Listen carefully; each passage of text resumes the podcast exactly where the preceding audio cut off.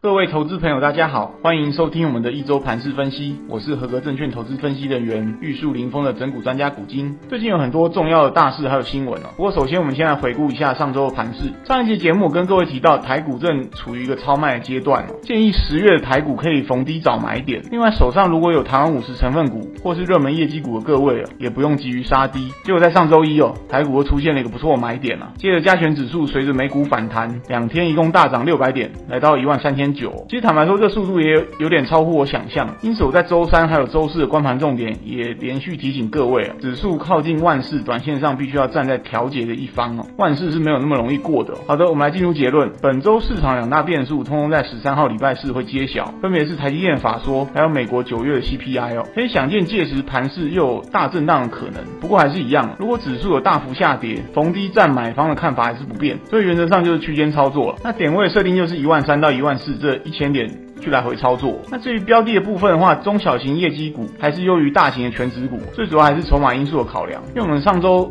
看到礼拜五美国非农就业数据公布之后，又牵动了联准会升息的敏感神经，导致台币贬值再起，又站上了所有的均线。所以我会认为说，大型股在这个地方短期股价还是因为外资的卖压而有所压抑。那很重要一点是说，我会建议在这边买股票做反弹，真的也不用急，也不用买太多。当市场有恐慌性杀盘出现的时候，再进场。捞底是比较稳的。好的，再进入焦点新闻哦。首先，上周国安基金的例会公布了这三个月以来的护盘金额，结果连一百二十亿都没有，相信股民心都凉了一半了。五千亿规模的国安基金，这几个月下来只买两趴而已啊，所以这也呼应我刚才所讲的，现阶段强反弹、酌量操作即可。毕竟子弹这么多的国安基金都这么神，我们散户当然不能照进啊。再来是美国超微半导体，上周也公告了比先前下修过后更差的财报数字哦，这也让前外资分析师陆行之先生忍不住。跳出来以诚信议题来公开建议台积电高层，下礼拜法说要讲的合乎中道。毕竟先前是 NVIDIA，这次是超微，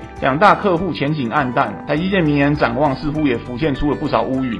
最后是 OPEC 石油输出国组织哦，上周三做出了减产决定，让国际油价上个礼拜是天天都在涨啊，说不定过阵子又要站回一百美元大关。那现阶段通膨是全球经济的重中之重，如果油价在今年冬天又重启涨势，对金融市场肯定会造成新一波冲击哦。最后跟各位报告强弱势族群，上周筹码集中强势族群主要包含钢铁还有航运，另外还有一些零星的电子股。不过从下半年的筹码进出状况，我们可以观察到。